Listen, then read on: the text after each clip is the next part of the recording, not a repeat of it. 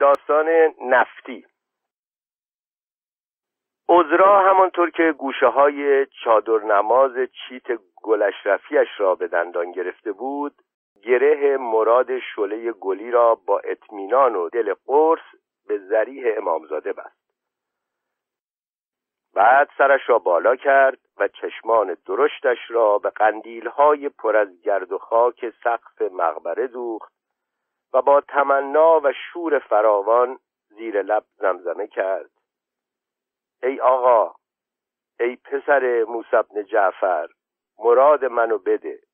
پیش سر و همسر بیشتر از این خجالت هم نده. یه کاری کن ای آقا که من سر و سرانجومی بگیرم و یه خون زندگی به هم بزنم. یه شوهر سربراهی نصیبم کن که منو از خونه بابام ببره. هر جا که دلش می‌خواد ببره. من دیگه به غیر از این هیچی از شما نمی‌خوام. همین یه شوهر رو بس. مگه از دستگاه خداییت کم میشه؟ مگه من چمه؟ چطور به دختر عزیز خان که یه سالک به اون گندگی رو دماغشو خورده شوهر به اون خوبی دادی؟ ای آقا قربونت برم. با خدای خودم عهد می‌کنم که اگه به مرادم برسم یه گوسپند پرواری نظرت کنم. به غیر از عذرا یک قاری کور هم آنجا بود که توی رواق نشسته بود و چپق می‌کشید و گاهی هم یک آیه قرآن از حفظ می‌خواند و صدای مرده و کشدارش توی فضای مقبره میپیچید. عذرا زریح چوبی قهوه‌ای را که هزاران دخیل رنگ وارنگ دیگر به آن بسته شده بود قرص و قایم چسبیده بود و نفس نفس می‌زد. اشک دور پلکای چشمش جمع شده بود. یک آرزوی دردناک و یک بیچارگی مزمن آمیخته با شرمساری ته دلش عقده شده بود. چند بار چشمانش را باز کرد و بست. بعد پیشانیش را به زریح چسباند و رک و مات به لاله ها و رحله های روی قبر نگاه کرد. روی قبر یک روپوش ماهوت سبز بیت ای که پر از گرد و خاک بود کشیده بودند. لاله ها و رحله ها جلوی اشک چشمان عذرا میلرزید. ظاهرا چیزهای روی قبر او را مشغول داشته بود. قبر بزرگ و بلند ساخته شده بود و معلوم بود که هیکل بلند مردانه زیرش خوابیده. عذرا اینطور فکر می‌کرد. سراپای قبر را با تعجب و کنجکاوی ورانداز کرد و پیش خودش خیال کرد. قربونش برم چه قد رشیدی داشته. اما از اینکه از یک مرد شوهر خواسته بود خجالت کشید و صورتش گل انداخت. با شتاب و چابکی از سر جایش بلند شد. چند ماچ چسبان صدادار خیلی شهوانی و از روی دلپری به زریح کرد. آن وقت بی آنکه دستهایش را از محجر بردارد دو بار دور قبر تواف کرد و باز سر جای اولش نشست.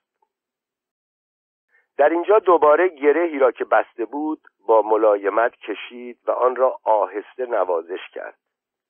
اما وقتی که دید یک دخیل زمخت دبیت سربی رنگ که قبلا در آنجا بسته بودند روی دخیلی که خودش بسته بود افتاده خلقش تنگ شد و با قیز گره شله را از زیر دخیل دبیت سربی بیرون کشید.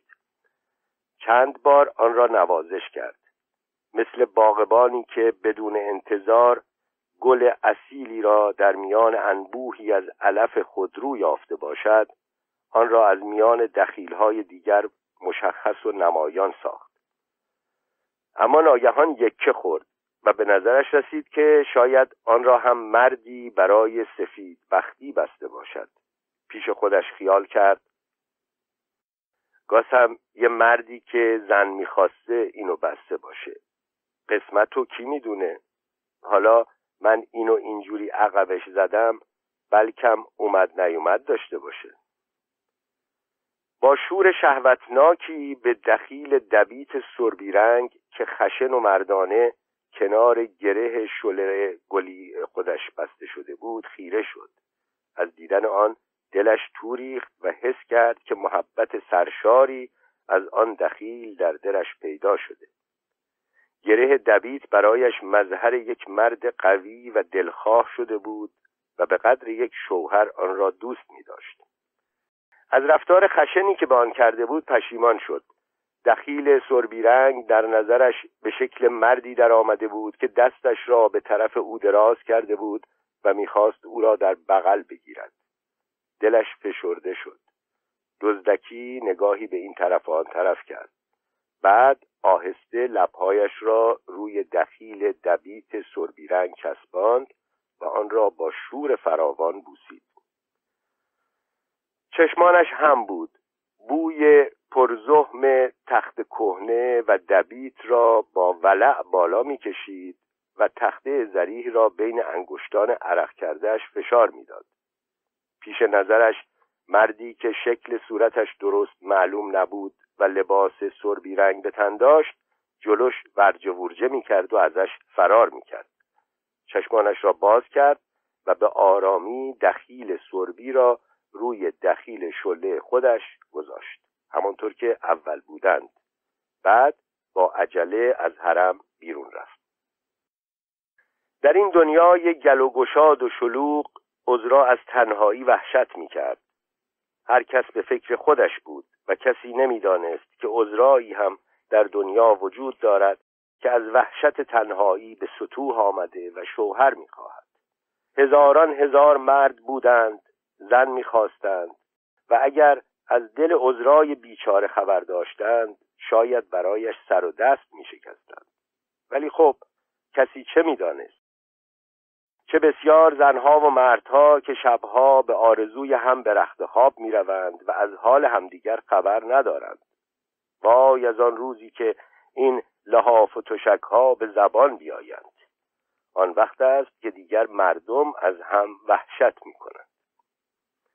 سراسر زندگی عذرا در انتظار میگذشت. مثل آن بود که همیشه منتظر بود که یک روز یک نفر در کوچه را بزند و از او خواستگاری کند و دستش را بگیرد و با خودش ببرد. این انتظار صبح به صبح که از خواب بیدار می‌شد تر و تازه می‌شد. اما هیچ کس جز نفتی که سالها بود به خانه آنها نفت می‌داد به آنجا رفت و آمد نداشت. تنها همین مرد بود که همه روزه با لباس روغن چراغی و خال گوشتی روی پلک چشمش می آمد در خانه پیت خالی را از دست عذرا می گرفت و نصفه می کرد و می‌داد و می‌رفت. گاهی همانطور که تو خانه مشغول کار بود صدای در زدن به گوشش می رسید و چون میدوید و در را باز می کرد می‌دید هیچ کس نیست.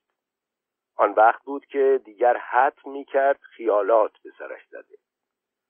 هزاران شوهر خیالی برای خودش خلق می کرد و هر یک را در جای خود میپسندید. حتی از آن یکی هم که نفدی بود و یک خال گوشتی روی پلک چشمش بود خوشش می آمد. اما تمام زندگی عذرا یک طرف و مسافرتش به قوم یک طرف. خاطره این سفر بستگی شیرینی با زندگی او داشت. در همین مسافرت بود که برای اولین بار در عمرش دست خشن و مردانه شوفر اتوبوس زیر بغل او را نزدیک پستانش گرفت و سوارش کرد. آن شب را هیچ وقت از یاد نمی برد و همیشه دقایق آن را به خاطر می آورد و از آن لذت می برد. لذتی جنون آمیز و شهوانی. شب تاریک و گرمی بود که پایین کوشک نصرت پنچر کردند. تمام مسافران پیاده شدند. عذرا هم پیاده شد. بوی رطوبت آمیخته با مرداری از طرف دریاچه بلند بود. ستاره ها مثل آنکه ماه را کشته و چالش کرده بودند تو آسمان سیاه سوسو می‌زدند. شاگر شوفر بنزین میریخت. خود شوفر هم بغل پله اتوبوس ایستاده بود و به زنها کمک می‌کرد سوار شوند چون که رکاب اتوبوس زیادی بالا بود. وقتی که دستهای پرقوت و زمخت شوفر بیخ بازوی عذرا را نزدیک پستانش گرفت بوی تند بنزین زد به دماغ عذرا و لذت هرگز ندیدهی در خودش حس کرد. دلش تند تند زد و نمی‌دانست چه کار بکند. تا وقتی که رفت ته اتوبوس روی صندلی نشست هنوز گیج و منگ بود. مثل اینکه خواب شیرین نیمه تمامی دیده باشد با ولع و گیجی پی باقیش میگشت. چند بار عضلات گلویش را برای قورت دادن آب دهنش به حرکت آمد.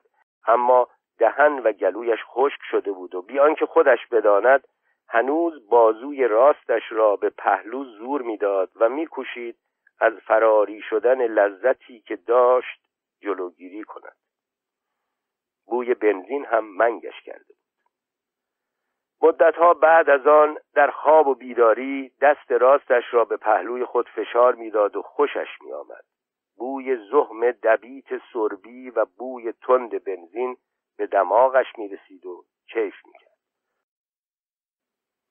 حالا خیلی وقت بود که عذرا کف باغچه حیات خودشان زیر درخت انار نشسته بود و به انارهای فسقلی گرد گرفته آن نگاه می کرد و باز هم به فکر شوهر بود. ناگهان صدای نفتی از پشت در بلند شد که فریاد می کرد نفتی های نفت! عذرا با دستپاچگی از جایش پا شد ولی همان دم ایستاد و دستش را گذاشت روی تنه کجوکوله درخت انار و در رفتن دو دل ماند. پیش خودش فکر کرد بالای سیاهی که رنگی نیست هرچی باد آباد. گاسم که زن بخواد. گناه که نیست نشونم نیست. گاس اونم مثل من پی یکی بگرده. دم در که رسید پیت خالی را به طرف نفتی دراز کرد. این دفعه دستهای سبزش را بیشتر از همیشه از زیر چادر نماز چیت گلشرفیش بیرون انداخت و علنگوهای شیشهیش را زیر چشم نفتی نگاه داشت. نفتی با اخم همیشگیش پیت خالی را از دست او گرفت و مشغول نفت ریختن شد. این دفعه هم بوی تند بنزین زد به دماغ عذرا و دلش تاپ تاپ کرد. همون نفتی شما بنزین نمیفروشین؟ بنزین برای چی می‌خواستین؟ مبادا خانم یه وقت بنزین بریزین تو چراغ که گر می‌گیره ها. خودم می‌دونم که گر می‌گیره اما خب واسه چیزای دیگه. واسه چی مثلا؟ واسه تو ماشین. راستی شما زن ندارین؟ سه تا. بچه چطور؟ نه. اجاقم کوره. تا چهارتا که حلاله. واسم بعد پیدا بشه. خدا رو چی دیدی؟ آدم خوب نیست بی عقبه بمیره. نه قربون همینشم که می‌بینی زیادیه. کی حال داره؟ مگه ما واسه بابا ننمون چیکار کردیم که اولادامون واسه ما بکنن؟ عذرا هنوز دم در ایستاده بود. و خیره به چکه های نفت که روی زمین پهن شده بود زلزل نگاه می‌کرد. یک پیاز فروش خرش را برابر او نگه داشت و با صدای گرفته ای گفت خانوم دو ری پیاز خوب انباری داریم نمی‌خواین؟ پیازش خیلی خوبه مال اسماونه از دور صدای آشنای نفتی به گوش می رسید نفتی های نفت